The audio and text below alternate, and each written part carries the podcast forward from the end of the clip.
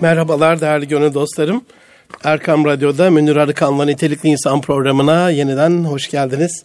Hatırlayacaksınız kişisel gelişimin önünde, başarının önünde bize engel olan 36 e, blokajı, kar, kariyer barajını, barajını e, sizlerle paylaşıyoruz.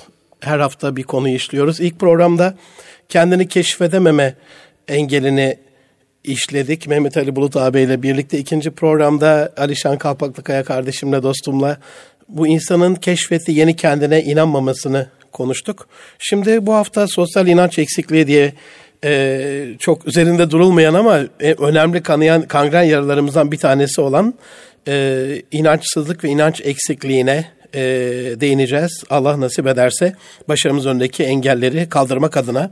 Her hafta 10 kitap hediye ediyoruz. 5 e, hayat yayınları gönderiyor. Teşekkürlerimi iletiyorum buradan kendilerine. 5 tane de bendeniz acizane imzalı kitabımı takdim ediyorum. Bize lütfen et Erkam Radyo tweet adresimiz, Twitter adresimiz veya et Munir Arıkan ya da e, nitelikli insan et erkamradyo.com'dan ulaşıp görüşlerinizi, önerilerinizi, desteklerinizi, eleştirilerinizi ya da bu programın hayatınızın hangi alanında işe yaradığını bizlerle paylaştığınızda e, imzalı kitaplarımızdan kazanmış olacaksınız. Can dostlarım, e, nedir bu sosyal inanç eksikliği? Bu hafta paylaşacağımız e, kurumsal olabilir, bu sosyal olabilir, milli olabilir, çevresel, ailevi olabilir, şirkette olabilir. E, çok yaygın bir şey vardır bu ülkede e, bir aşağılık kompleksi de denebilir adına bir anlamda ama kişiselden bahsetmiyorum. Bir anlamda biraz da kurumsaldır bu. E, toplumsaldır, sosyaldir, e, aileseldir, çevreseldir gibi. Hani bizden bir halt olmaz affedersiniz denir ya bu ülke iflah olmaz. Amerika varken Avrupa varken bize mi kalmış? E, biz bu adamlar hayatta geçemeyiz. E, işte bu hafta tam da bu yaramıza parmak basıp başarının önünde bizi nasıl tökezlettiğini bu engellerin bütün açıklığıyla görmeye çalışacağız. Ve bunu bu hafta bize gösterecek değerli konum e, değerli Kemal Tekten ağabey de programın ikinci yarısında e, TÜZDEV e, Başkanı Tekten filmin sahibi, Tekten Koleji Hastanelerinin sahibi e, Diriliş Ertuğrul'un yapımcısı dersem herhalde sizlerin de tüyleriniz diken diken olacaktır. E, konuğum olacak ve bizlere bu sosyal inanç eksikliğini, bu manevi ve milli şuursuzluğu nasıl yenebileceğimizi inşallah aktarmış olacak. Can dostlarım, değerli Erkam Radyo dinleyenleri, geçen hafta kişisel olarak kendine inanmamanın başarıyı nasıl engellediğini hatırlayacaksınız konuştuk. Bu biraz kişi psikolojisi ağırlıklı bir konuşmaydı. Yani ben yapamam, ben yapamamcı bir anlayış. Bu hafta biraz daha üst e, level'a seviyeye çıkacağız. Biz yapamamcı. Yani olayı bir miktar sosyolojik olarak ele aldığımız bir program olacak. Ailede, şirkette, okulda, devlette, ülkede bize ima, inanmamanın, sosyal inançsızlığın başarımızı nasıl etkilediğini konuşmuş olacağız. Ee, 1930'lu yıllarda Amerika'da bir psikolog e, bir sosyal deney yapıyor e, meşhurdur. Bu beş maymun deneyi diye geçer. E, daha sonra bilimsel olarak epey bir eleştirilmiştir. Hani tıpkısının aynısını mı oldu? Bu deneyin sonuçları itibarıyla e, söylendiği şekliyle mi oldu falan diye üzerinde epey konuşulan bir deneydir ama hani Pavlov şartlanmasını psikolojide o en basit deney e, bize gösteren önemli e, bir bilimsel çalışmadır. Bir e, kafeste beş tane maymun alıyorlar. Kafesin ortasında büyük bir merdiven var. Merdivenin tepesine malumunuz e, bilenler hatırlayacaktır. Bir muz koyuyorlar birkaç tane. E, maymunlardan birincisi gidip muzu almaya çalışırken de kafesin içindeki maymunlara değişik şiddet uyguluyorlar. Bir başka deneyde işte su sıkıyorlar üstlerine. Bir başka deneyde yüksek düzeyde ses veriyorlar. Yani o dört maymun bunlar rahatsız oluyor. Eee Sonra ikinci maymun, üçüncü maymun yani kim denerse denesin bu rahatsızlık ve sıkıntıyı bütün maymunlar yaşamış oluyor. Sonra bu maymunlar bu deneyi yaşayan deneyimi yaşayan maymunlardan bir tanesini bir numarayı dışarı alıyorlar. Yerine yeni bir bir numara geliyor. 2, 3, 4 ve 5 numaralı maymunlar muza e, el uzatmıyorlar. Çünkü başlarına geleceği biliyorlar. Merdivene en tırmanışta suyla ıslanacaklar ya da zarar görecekler. Ee, ama ilk gelen maymun bu tecrübeye sahip değil ve merdivenden çıkıp muzu almak istediğinde bu sefer 2, 3, 4 ve 5 numaralı maymunlardan e, bir engellemeyle karşılaşıyor. E, alıyorlar bu sefer e, iki inci maymun alıyorlar dışarı yerine yeni numara iki numara geliyor. Aynısı oluyor. Üç numara alıyorlar yenine yeni üç numara geliyor. Dört numara alıyorlar yerine yeni dört numara geliyor. İşin garibi e, beş numara da değiştikten sonra kafesteki maymunlardan hepsi e, başlarına ne geleceği alakalı bir deneyime sahip değiller. Sadece bir e, merdivene çıktıkları anda muz alma istekleri olduğu anda engellendiklerini biliyorlar. Ama ikinci numaradaki iki, ikinci 1, 2, 3, 4, 5'in başına öyle kötü bir deneyim gelmemiş. Ama kafese bu sefer 3 numaralı 1, 2, 3, 4, 5 diye yeni maymunlar geldiğinde iki numaradaki ikinci grupta gelen bütün maymunlar bu yeni gelen üçüncü gruptaki maymunları engellemeye çalışıyorlar. İşte biz buna e, hani sosyal camiada mahalle baskısı falan diyoruz ya e, biraz da bunu bunu ifade ediyor. Yani sen yapamazsını, biz yapamayızı biraz da şartlanmışlıkla, o aşağılık kompleksiyle e, ifade eden Sabah gazetesinin ekonomi müdürü değerli abim Şerif Oğuz'a buradan selamlarımı iletiyorum. Geçen bir seminerde beraberdik. Ee, çok önemli altını çizdiğim iki cümlesi var. Ne olursunuz siz de bunu kulağınıza küpe edin. Ee, KYK'lı gençlere öyle seslenmişti. Zor coğrafyada kolay imtihan olmaz kardeşlerim diye. Madem ki Sayın Cumhurbaşkanımızın ilk 10 hedefi var. İlk 10 ekonomi dersen yiyeceğin dayak da diyor ilk 10 şiddetinde ve kalitesinde olur. Hakikaten kaliteli dayaklar yiyoruz can dostlarım. Ee, hani son Türkiye'nin şu son 10 yılına bak bakın e, kendi kabuğunda hiç etliye sütliye dokunmayan bir Türkiye olsaydı, e, büyük hedefleri olmasaydı inanın hiç kimse bizimle uğraşmayacaktı.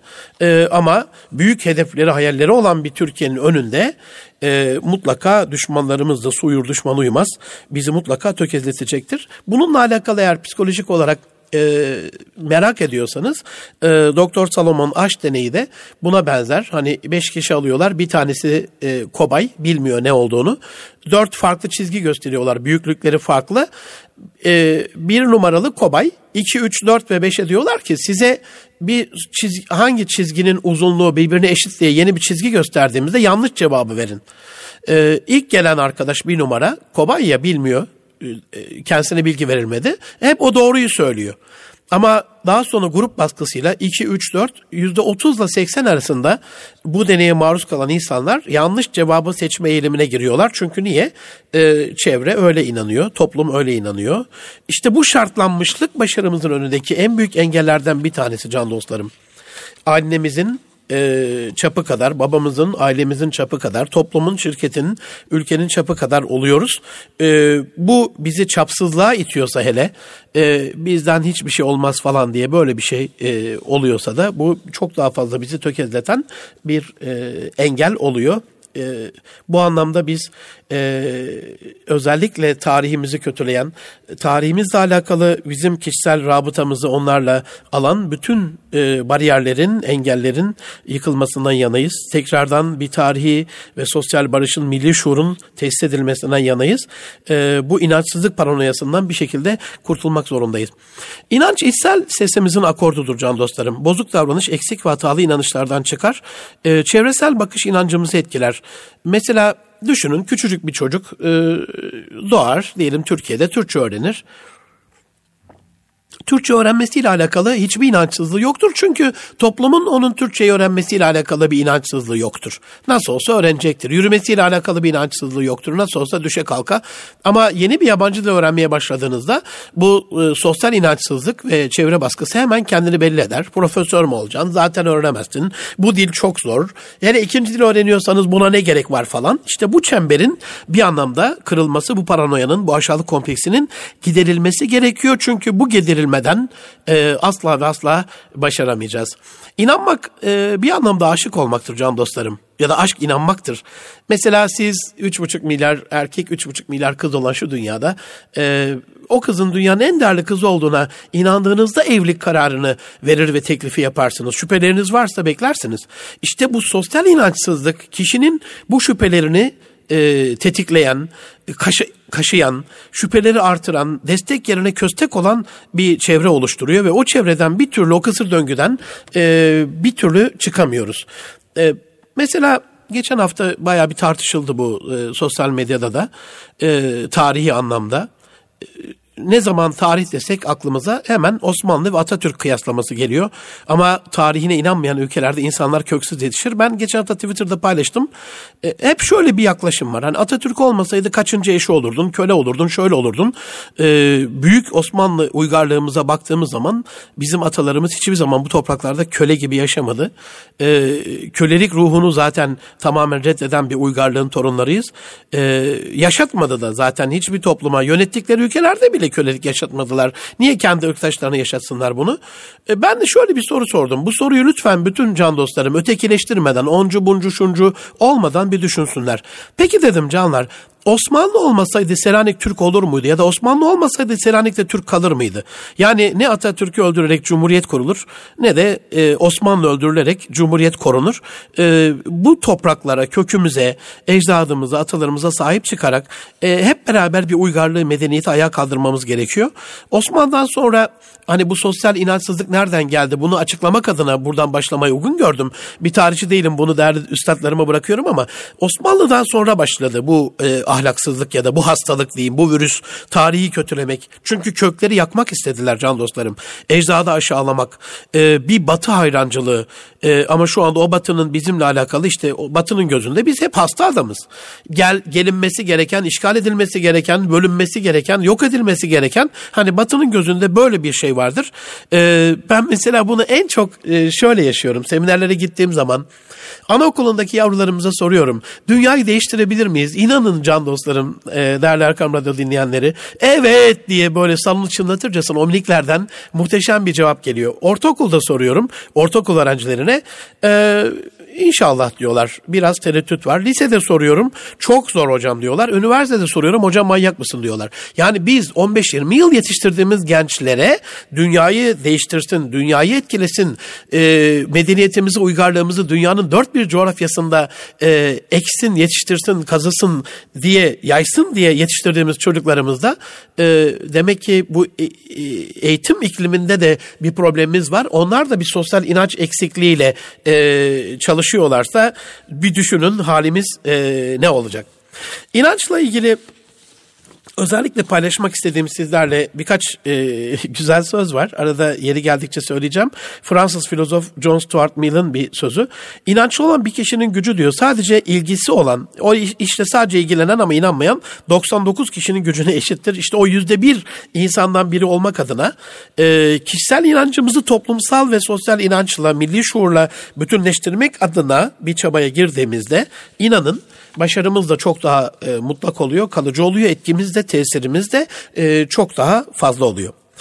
İnancın e, kelime tanımına bakarsak can dostlarım, İnanç bir düşünceye çok sağlam bir biçimde içten, gönülden bağlı bulunma, e, güvenle onu doğru sayma, ona inanma ya da zihnimizde oluşan bir duruma verilen e, imgeleme. Başarıda bu çok önemlidir. Yani zihninizden bir hayal etmeniz ve kendinizi belli bir imgelediğiniz, resmini oluşturduğunuz o size inanma adına. İşte zihninizde böyle bir şirket, böyle bir aile, böyle bir ülke fotoğrafının olma hali çağ açıp çağ kapayan Fatih Sultan Mehmet'in torunları olarak şu kutsal topraklarda şu cennet vatanda e, bir güven, bir itimat, bir görüş, bir kabul iklimi oluşturabilme adına bu sosyal inanca ihtiyacımız var. Ama topluma baktığımız zaman e, mesela bireyselde mikro inanç vardır. Hani ben yapabilirim. Peki topluma baktığınızda ne olur? Toplumda da bunun makro e, ölçeği ölçeğinde olan vardır. Toplumun inançları bireyi etkiler. Bu makro inanç bireyin mikro inancına e, mutlaka etki eder.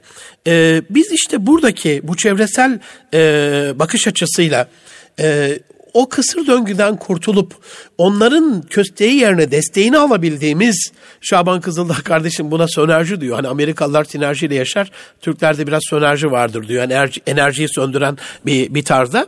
Ee, mesela yönetim açıklarken e, yönetim danışmanları yönetim kurumsal güven inşa etmek derler. Ve bu e, kurumsal güveni inşa etmek için gereken iklim ve kültür olarak görürler yönetimi. Yani yönetim bir korku kültürü inşa ederse e, bunu söylerken sadece ülke bazında yönetim aklınıza gelmesin. Bir şirketteki yönetim kurulu başkanı da, bir CEO da, bir genel müdür de ya da ailede o ailenin reisi, üyeleri, bireyleri de e, daha yaşlıları da bir korku kültürü inşa ederse e, insanlar başarmayı sevemez ve başarıya inanamazlar.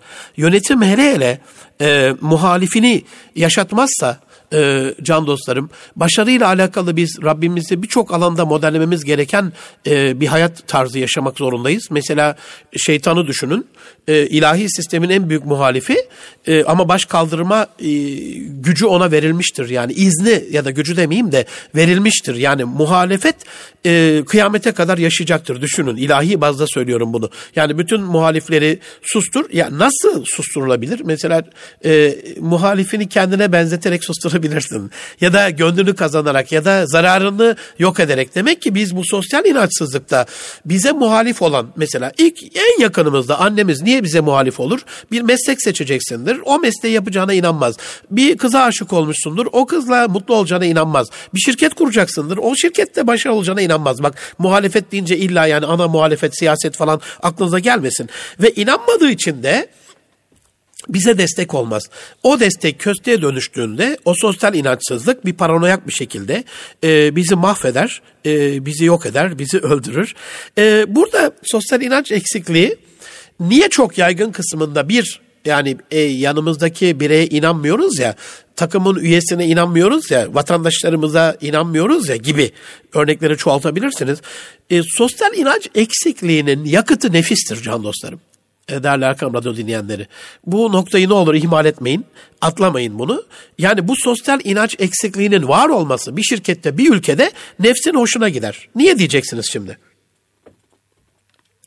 Çünkü e, fazla bir çaba yapmamıza gerek kalmaz. Yani e, şöyle düşünün, bu şirket hayatta başaramaz diye bir e, sosyal inançsızlık kültürsüzlüğü içerisinde tökezletmesi, dayatmasında bir şirkette çalışıyorsanız oh ne güzel. Zaten dünyanın en iyi şirketi olmayacaksınız. Ya da Türkiye Cumhuriyeti'nin bir e, kadim e, vatandaşı olarak ya bu ülke hayatta kalkınamaz kardeşim bu kadar yırtınmaya gerek yok falan böyle gelmiş böyle gider diye nefsin hoşuna gider. Niye? Sabahlar erken kalkmanıza, yırtınarak didinerek çalışmanıza, fedakarlık yapmanıza. Mesela düşünün şimdi Suriyeli kardeşlerimiz büyük bir ızdırap yaşıyorlar. Iraklı kardeşlerimiz, e, dünyada mazlum coğrafyada bütün e, kardeşlerimiz. Ya zaten Müslümanlar çile çeker kardeşim boş ver sana ne falan diye bir sosyal inançsızlık varsa o zaman bunu kabul ediyorsan sen nefisin hoşuna gidiyor ya bu. Kılını kıpırdatmazsın. Cebinden bir 100 lira çıkartıp vermezsin. Ona bir e, yiyecek içecek kıyafet bilmem ne göndermezsin. İşte burada bu nefsi e, aşabilmenin de hani hem makroda hem mikroda e, önemli bir yakıt olacağını düşünüyorum ben. Yani ya çevreyi değiştirebilirsiniz ya o kültürü, organizasyonu ya bakış açısını ama burada nefsin isteklerini, arzularını değiştirmek e, çok daha kolay bir kısa yol gibi geliyor e, bana. E, Amerikalı yazar ve dil bilimci e, William Channigan bir sözü var. İnanç diyor arzuya dönüşen aşktır. İnanç arzuya dönüşen aşksa biz bunu nasıl milli bir aşk haline getirebiliriz? Yani bu ülkenin dünyanın en iyi 10 ekonomisinden birisi olacağına, e, bu ülkenin bir zamanlar tarihte olduğu gibi büyük ve başarılı insanlar çıkartabileceğine, gerçekten e, önder ve rehber olabileceğine, dünyaya adalet dağıtabileceğine olan inancımızı bunun için nasıl artırabiliriz? Bunun için şöyle aslında bir tarihe baksak e, titreyip kendimize gelebiliriz dostlar. Mesela bir Müslüman e, fert olarak İslam tarihine baksak İslam alimlerini göreceğiz orada. E, mesela şu anda Batı ilimde çok ileri görünüyor ama Hz. İsa'nın doğumunu biz eğer sıfır kabul edersek Batı Rönesans'ını Hristiyan aliminden bahsediyorum 1500 sene sonra falan gerçekleştirebilmiştir. Yani 1500 sene. Halbuki e, İslam alimleri Peygamber Efendimiz'den 100 yıl sonrasında hatta ilk birinci yüzyıl içerisinde Hicri birinci yüzyıl içerisinde çok büyük İslam alimleri bilimsel keşifler, buluşlar, e, coğrafi olarak dört kıtaya yayılan büyük bir kadim İslam medeniyeti görüyoruz. Harizmileri görüyoruz, Kindileri, Farabileri, Razileri, İbn Sina'ları, Biruni'yi ve Birunileri görüyoruz. Öyle bir şey ki hani çağ adını veren İbn Sina ile aynı çağdaş ama çağ adını veren bir insan. Birazdan anlatacağım onu. Kaşgarlı Mahmud'u, Fahrettin Razi, İbn Rüşd'ü, İbn Batuta'yı, İbn Haldun'u, Ulu Bey'i, Ali Kuşçu'yu, Akşemseddin'i, Piri Reis'i, Matrakçı Nasuh'u görüyoruz. Lagari Hasan Çelebi'yi. Daha yaptıkları bu yüzyılda son 10 yıl içerisinde yapılabilen Hazerfen Ahmet Çelebi'yi görüyoruz. E, ve bu saydıklarım insanlar hadiste, tefsirde, fıkıhta yani dini e, anlamdaki terminolojide değil e, fizik, kimya da dinden ayrı, matematik ayrı bir şey değil ama çünkü sünnetullah'tır, fıtratta vardır ilim olarak. E, bu alanlarda astronomiden e, astrolojiden tıbba kadar, e, matematikten fiziğe, kimya, coğrafyaya kadar alanlarda keşif ve buluşlar yapan, e, bu açıdan ben e, Fuat Sezgin hocamın Gülhane'deki İslam Bilim ve Teknolojileri Tarihi Müzesi'nin e, her kardeşimiz tarafından e, gezilmesini e, önemli, hararetle tavsiye ediyorum sizlere. E, bir e, okuldan gariban bir e, kız kardeşimiz ortaokuldan geziyormuş. E, buna şahit olan bir arkadaşım anlatmıştı. Allah Allah demiş ya e, Müslümanlar da bu kadar büyük buluşlar yapabilmişler mi falan diye kendine olan güvenini tazelemiş. Dolayısıyla ya tarih bilgimizi biraz artıracağız ya da tarihi mekanlarda e, birazcık şöyle bir ufuk turu yapmamız bu sosyal inançsızlığımızı e, bir miktar giderebilir diye düşünüyorum. E, Ege'de bir üniversite seminerimde geçen sene başıma gelmişti. Bu olayı sizlerle paylaşmak istiyorum değerli dinleyenlerim. Eee Biruni'nin üstün vasıflarını anlattım orada. Ee, yani Biruni 70 eser yazmış astronomide, 20 tane matematikte bilinen, bir e, ulaşmayan daha 20-30 kitabı daha var. Tıp ve eczacılık kitabı var.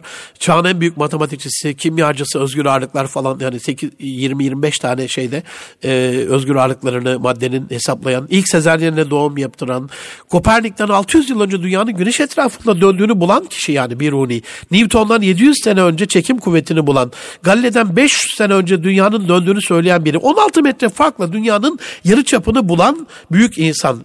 İbn Sina ile yaştaş, çağdaş ama adını ölümünden 100 sene sonra Avrupalılar, düşmanları yani şöyle bir tarihe baktıklarında ya biz bu geçen yüzyıla ne ad verelim deyince e, yani yiğidi öldürme hakkını da yeme diyerek e, biz bu çağa Biruni'nin adını verelim diyen 11. yüzyılın bilgisayarı diyebileceğimiz mekanik usturlabı bulan böyle büyük bir dehadan bahsediyoruz. Bunu anlattığımda hocam dedim ben size inanmıyorum dedi. Yani inanmak istiyorum çok güzel anlatıyorsunuz ama e, bilgilerim doğrultusunda inanmıyorum dedi yani. Ablacığım dedim lütfen bir araştırın. Bir ay sonra bir özür maili geldi haklıymışsınız hocam bize bunlar öğretilmediği için.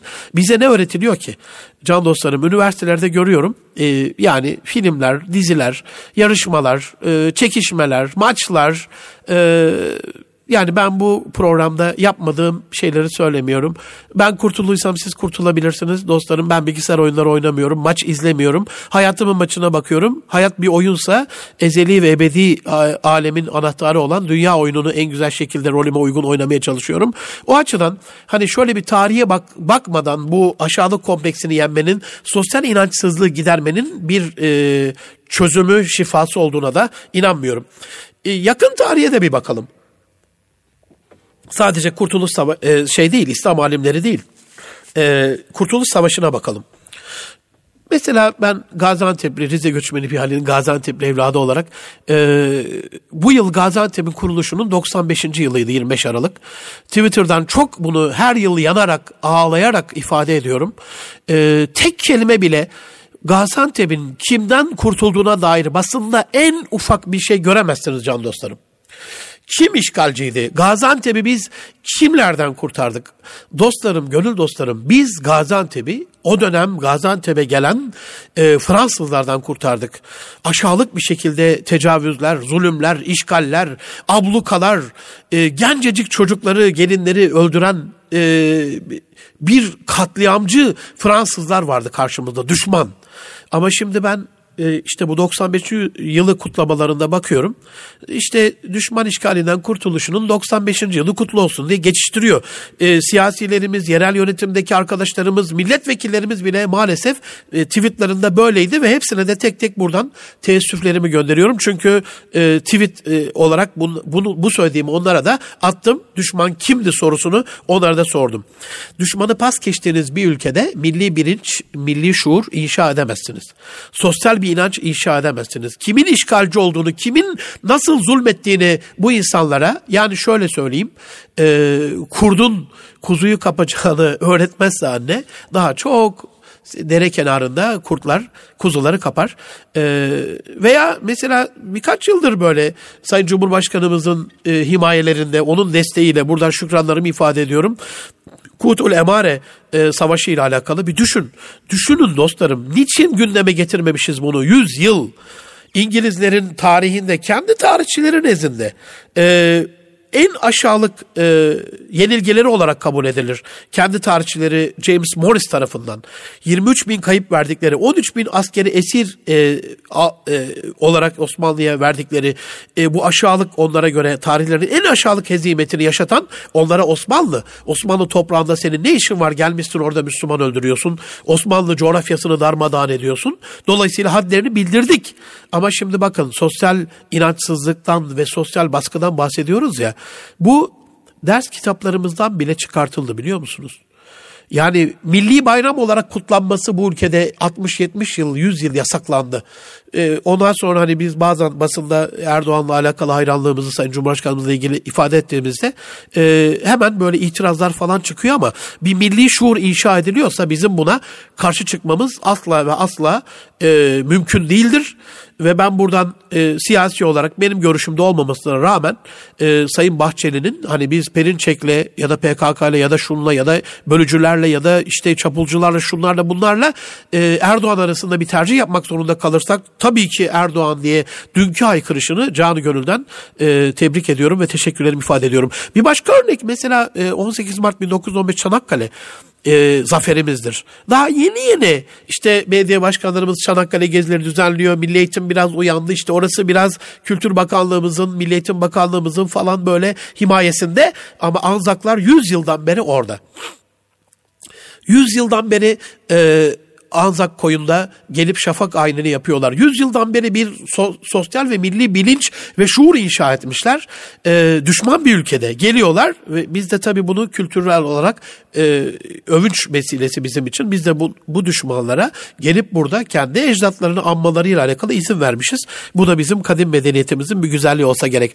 Son olarak bu konuyla alakalı sizinle e, 4 Kasım 1796 Trablus Anlaşması'nı e, keşke evlerimizde bunu ben de şu anda yapmadım da şimdi geldi aklıma çerçeveletip şimdi stüdyoda bir çerçeve gördüm karşımda oradan geldi aklıma e, çerçeveletip assak mı diye de düşünüyorum. E, hani çok böyle büyüttüğümüz bir Amerika var ya Amerika işte süper güç dünyanın hakimi şöyle böyle bilmem ne falan. E, peki onun karşısında benim bir şey yapmam gerekmiyor mu? Ben yapamam. Ya da bu ben yapamam biz yapamamcılığa bizi sevk ediyor. İşte bu Amerika e, can dostlarım. Bize 642 bin altın ve yılda 12 bin Osmanlı altını ödeyerek e, dili Türkçe olan Amerika adına e, Joseph Donaldson ve Osmanlı adına Cezayir Beylerbeyi Cezayirli Hasan Paşa'mız Hasan dayı namı diğer imzaladığı e, Amerika'nın e, tarihinde yabancı dilde imzalanan tek anlaşması ve bir devlete vergi ödemesini kabul ettiği tek Amerikan belgesi olarak Trablus Anlaşması. Biz Akdeniz'in e, ümüğünü boğazını Cebeli Tarık'ı sıktığımızda bizden habersiz oraya dünyanın en güçlü donanmasına sahip Amerika'sı da bilmem e, şunu da bunu da gelemiyordu. Akdeniz bir Türk gölüydü. E, şimdi mazlum coğrafyalara e, adalet götürmek adına, mazlum insanların acısını dindirmek adına hani en ufak bir eylem yaptığımızda e, düşünün içimizde aşağılık kompleksine giren maalesef cahil e, kardeşlerimizi işte bizim şu anda Elbap'ta ne işimiz var, İdlib'de ne işimiz var değil mi? E, bizim e, işte Irak'ta ne işimiz var gibi. Halbuki asıl burada sorulması gereken milli bilinç ve şuur adına Amerika'nın o topraklarda ne işi var? Rusya'nın o topraklarda ne işi var? İngilizlerin, Almanların, e, Hollandalıların, Japonya'nın o topraklarda ne işi var ama hiç onlar konuşulmaz.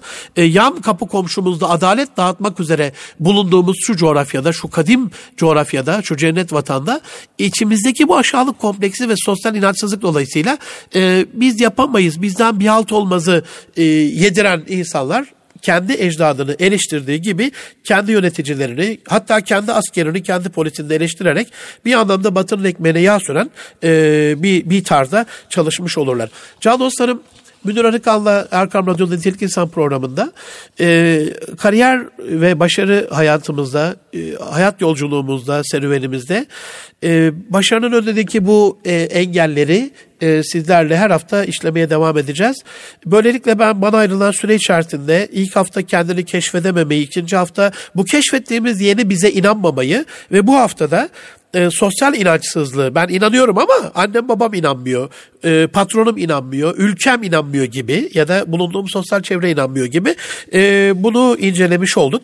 E, birazdan bir e, reklam arasına gideceğiz ve e, inşallah programın başında da size müjdelediğim gibi e, bu haftaki konuğum Kemal Tekten abiyi sizlerle canlı yayında buluşturmuş olacağım. Kayseri'den telefon bağlantısıyla bize e, o engin bilgilerini, o milli şuuru, o kurumsal, sosyal, e, manevi iklimi nasıl oluşturmamız gerektiğini e, bizlerle paylaşmış olacak.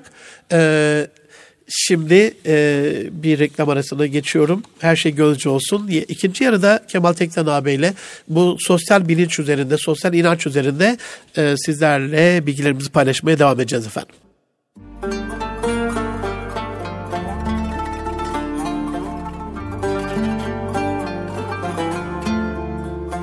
Değerli gönül dostlarım, Erkam Radyo'da Münir Arıkan'la Nitelikli İnsan programında 3. haftanın konusu olan sosyal inançsızlık, sosyal inanç eksikliği, milli şuur eksikliğini sizlerle konuşmaya devam ediyoruz.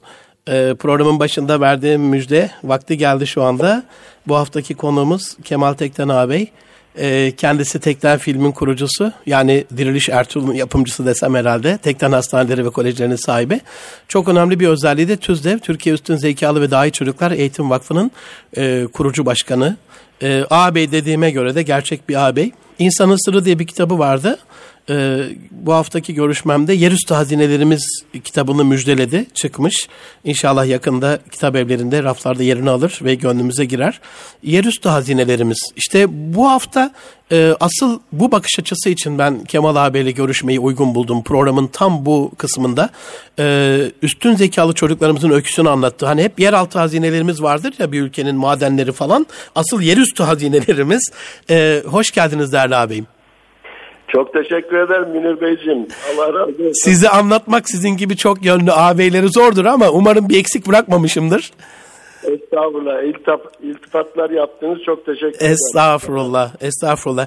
Ee, canım abim ilk yarıda e, dinleyebildiniz mi bilmiyorum ama Kayseri'den. Ee, hani kişisel bir inançsızlığımız vardır. Ben yapamam ama bu hafta biz yapamamı konuşuyoruz. Ee, bu ülke adam olmaz. Bu şirket e, o iflah olmaz. En başarılı şirket bu olmaz. Bu film tutmaz. Bu yapım e, şöyle bir reyting almaz. İnsanları değiştirmez falan. Hani bu bakış açısı e, bizden bir halt olmazı e, ka- kariyer başarımızın önünde çok büyük bir engel olarak görüyorum. E, ne dersiniz? Çevrenizde siz de baktığınızda toplumda bunu görüyor musunuz abi? Böyle bir engel var mı? E, tabii Türkiye'nin belki de e, en büyük sıkıntılarından birisi bu. Eyvallah. Farklı düşünemeyen e, ama e, farklı düşünme ve başarı yolunda çok büyük engeller olan bir ülkedeyiz. Herkes e, sizin cesaretinizi kırmak için vardır. Şimdi e, bir kurbağa yarışması varmış. Ben ondan size bahsedeyim. Eyvallah e, duvara tırmanma yarışı var kurbağalar arasında. E, şimdi kurbağalar duvara düz duvara tırmanırken e, herkes bağırıyor işte başaramazsın, olmaz, düşeceksiniz gibi. E, tabii ki diğer kurbağalar düşerken bir tanesi ısrarla çıkıyor ve duvarı tırmanıyor, başarıyor. Evet. Şimdi sonra tespit ediyorlar ki o e, tırmanan, başaran kurbağa sağırmış.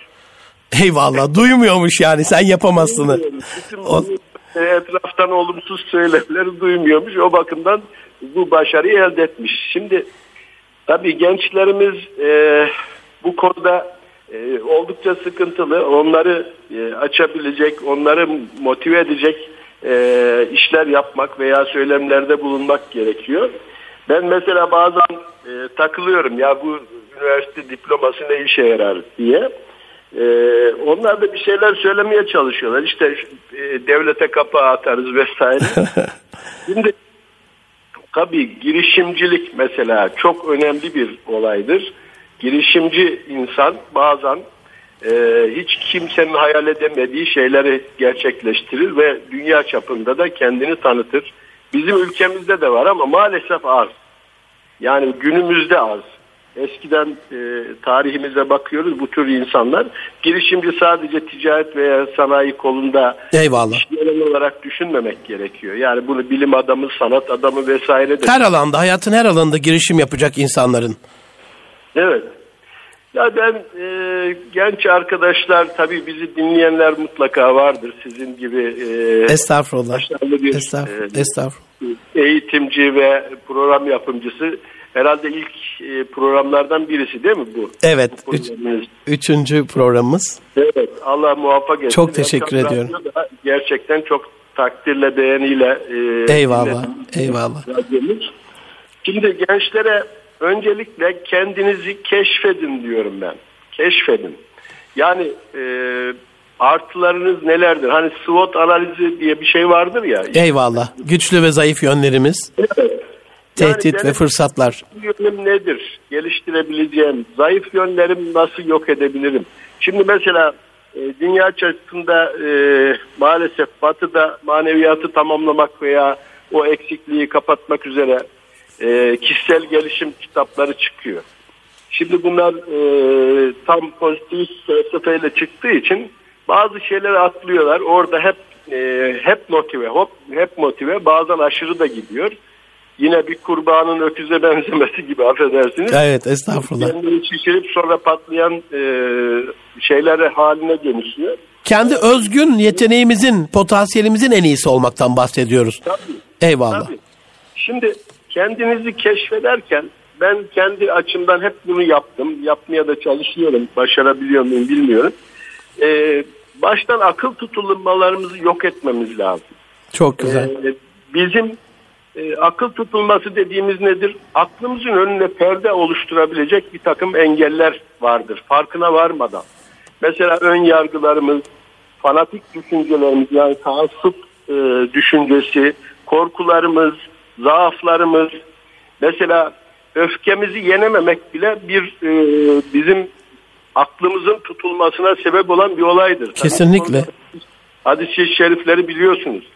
Yani öfkesini yenen yiğit adam. Değil mi? En yiğit, en kahraman. Evet. Şimdi e, gençlerin bu mesela korkular varsa üzerine üzerine gidip e, bunu yok etmesi gerekiyor. Benim de vardı. Ben e, gittim üzerine üzerine. Mesela bunlardan biri kan görme korkusuydu. kan gördüğüm zaman bayılırdım. Bir de doktor olarak. Ama doktor olacağım. Yani hem de cerrah olacağım. Değil mi? E, nasıl olacak bu iş? En sonunda tabii üstüne üstüne gittim. Birinde bayıldım, birinde bulandım falan ama en sonunda şimdi ne oldu diyor gençler diyor ki kan görmesem duramıyorum. Duramıyorum. Başarılar diliyorum cerrahi bütün operasyonlarınızda da. Şöyle oluyor Kemal abicim. Mesela çocuk orada e, bir korkusu var. Ben de bir aile koçu olarak hani o konudaki tecrübemi paylaşayım hemen. Kusura bakmayın araya girdim ama e, çocuk diyelim e, karanlıktan korkuyor. Bütün ailenin çocuğa bakışı çok özür diliyorum değerli dinleyenlerden ve sizden. Ya bu geri zekalı işte hep karanlıktan korkar. Ne oldu oğlum bir ışık gitti şu anda elektrik gitti ne oldu falan. Halbuki onun aşılmasıyla alakalı bir sosyal bilinç ve destek oluşmuyor. Tabii kesinlikle yani bir çocuğa destek olmak zaten en büyük sıkıntı burada. Yani çocuklarımızı anlamadan onlara yaklaşıyoruz. Yani bu Amerika'da da şu anda büyük bir problem ama bir e, sosyal psikolog çıkmış diyor ki çocuklar ne kadar e, çılgın veya e, bağırır çağırır noktaya geliyorsa bile e, şeyden bunu okuldan atmak ceza vermek e, akıl işi değil. Çünkü bu çocuğun e, beyninin en ön lobu dediğimiz o profrontal frontal lobda evet. Bölge, e, tam gelişmiş olmuyor. 15 yaşında 14 yaş blue çağından sonra gelişiyor. Şimdi siz bu çocuğa ceza verirseniz o çocuk cezayı bile anlamıyor. E, ve e, okuldan atmalar bir bakıyorlar ki e, daha fazla cezaevine düşmeyi, uyuşturucu müptelası olmayı gerektir, e, getirmiş. Ondan dolayı hemen tedbirini almışlar demişler ki bu çocukları anlayın. Böyle bir şey var. E, e, Green, Rose Green diye bir adamın çalışması var. Oldukça da başarılı bir gelişme oluşturuyor. Yani bizim de çocuklarımızı e, her çocuk birbirinden farklıdır. Öğretmen arkadaşlar bunu bilmesi gerekiyor. Biliyorlar da mutlaka. E, burada bakın öğretmenliğe de bir vurgu yapayım. Bizim memlekette ne kadar müfredatı değiştirirsek, güzelleştirirsek, güzelleştirelim. Öğretmen faktörünü biz kesinlikle e, mükemmel hale getirmemiz lazım. Kesinlikle. Çünkü bir insanın hayatında karşılaştığı en büyük mucize diyorlar. Mükemmel bir öğretmenle karşılaşmaktır. Uçurur adeta çocuklar. Kesinlikle. Öğretmen çünkü bir sanatkardır. Çocuk cevherse onu mücevher haline getiren bir sanatkardır. Şimdi bizim buradan e, şunu söyleyebiliriz. Neden böyle? Neden bazı öğretmenler çocuğa çok tesirli, e, anneden babadan bazen daha etkili oluyor? Kesinlikle daha etkililer, evet.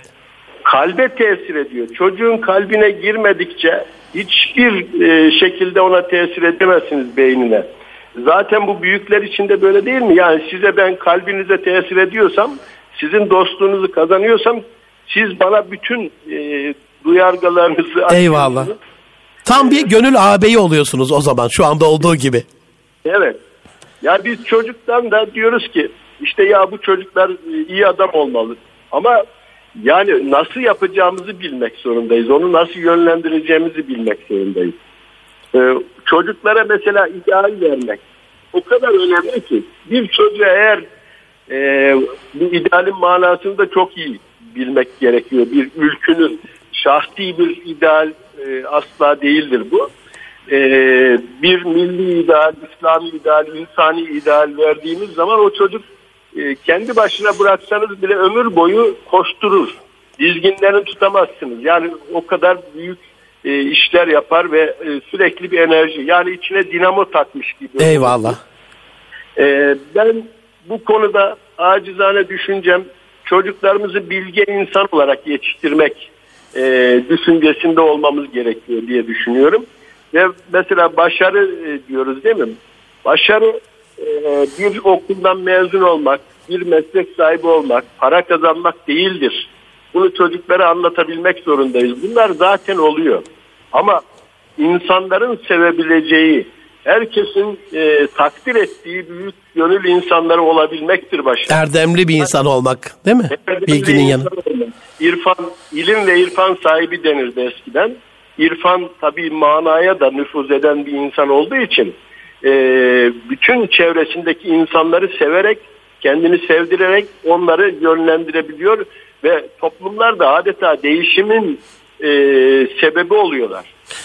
Canım abim bir parantez açabilir miyiz? Şimdi e, okullarınız var çok değerli e, Hüseyin Akar hocamı da buradan minnetle yad edelim. E, benim dünyanın en iyi öğretmeni diye dünyanın dört bir tarafında gittiğimde anlattığım değerli öğretmenleriniz var. Her biri birbirinden kıymetli.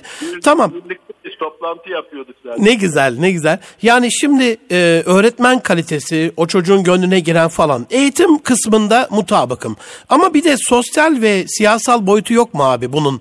Yani e, biz başarabiliriz ruhunu okulun dışında da bize vermesi gereken bazı e, e, mekanizmalar olmalı değil mi? Ee, kesinlikle tabii. Yani bir insandan e, iyi insan yetiştirmek, bilgi hamalı yetiştirmek değildir. Yani okulda bilgiyi yükle, işte e, TUS sınavlarında şeyde veya üniversite sınavlarında üstün başarılar göstersin.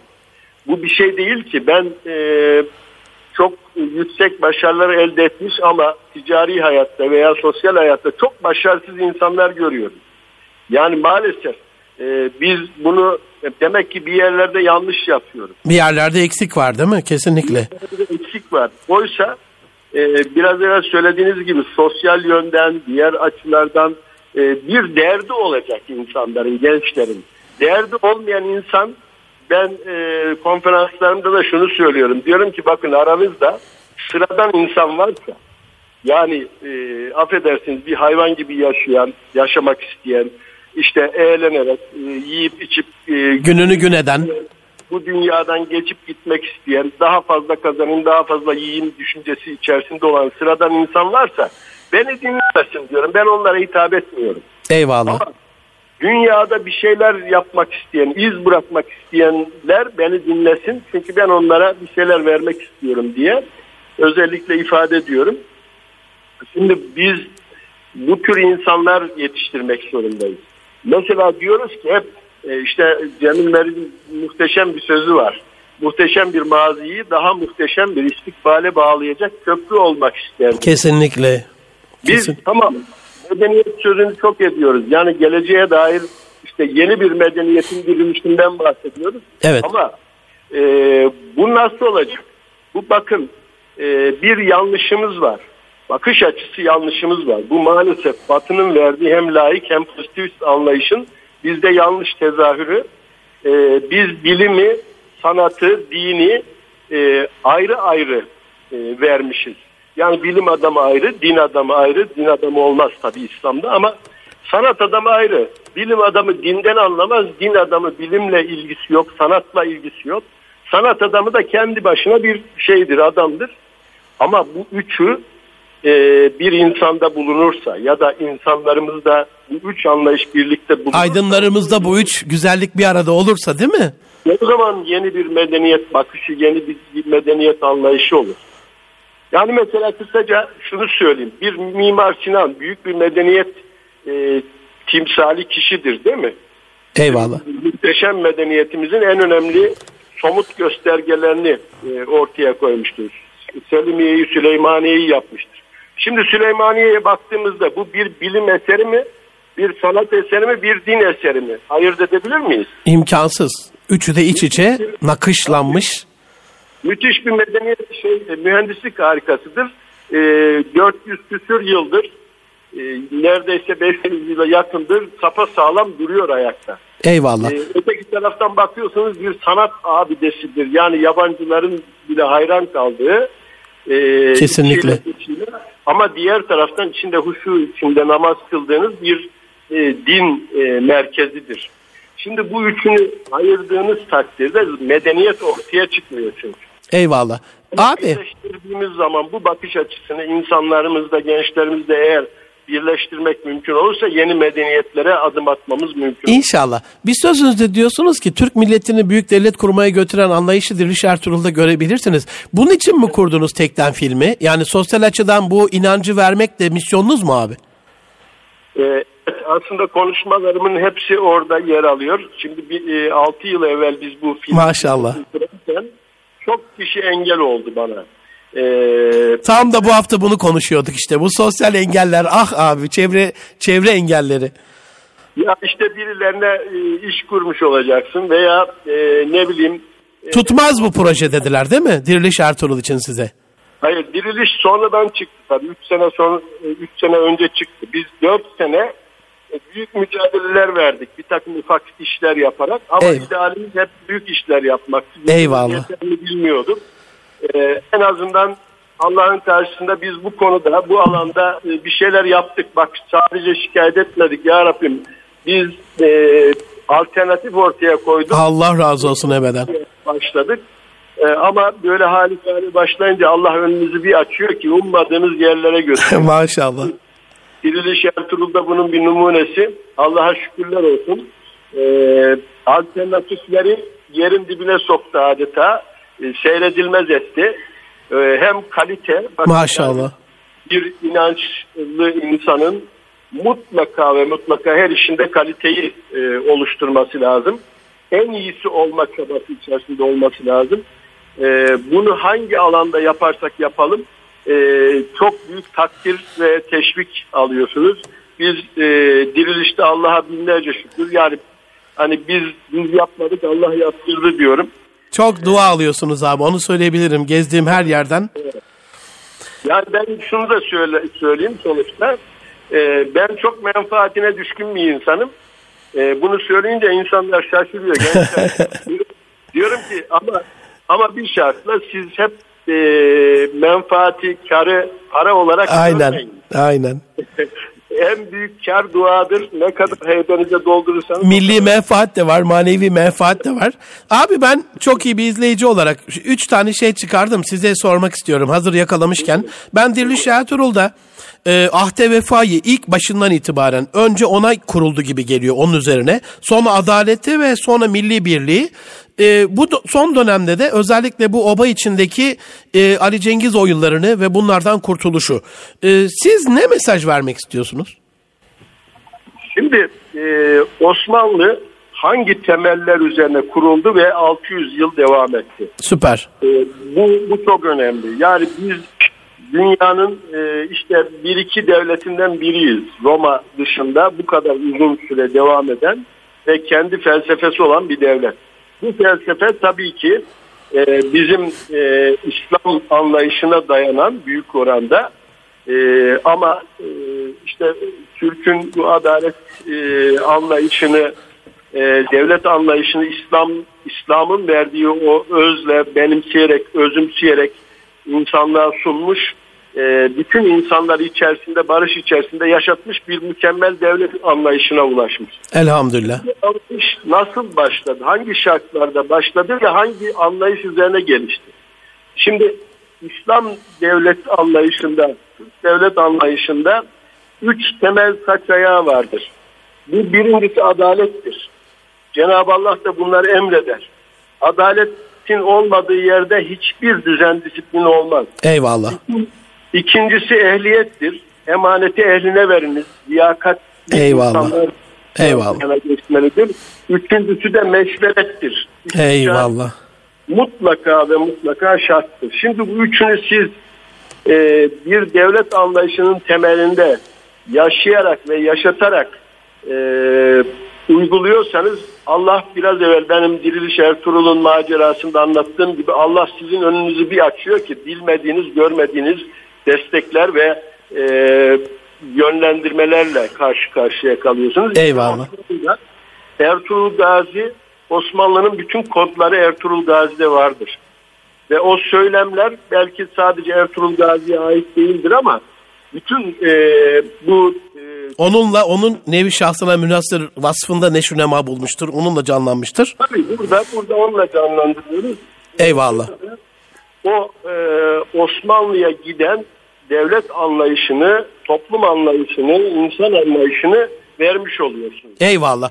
Peki son olarak abi e, tabii şeyde Ertuğrul'da muhti, müthiş bir özgüven de görüyoruz.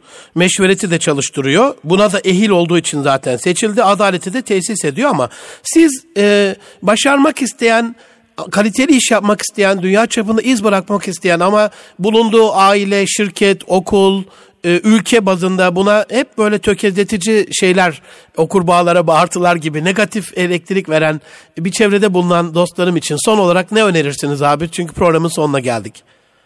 Şunu öneriyorum. E, dedim ya milletimize, ülkemize, İslam'a ait e, ideal olmalı.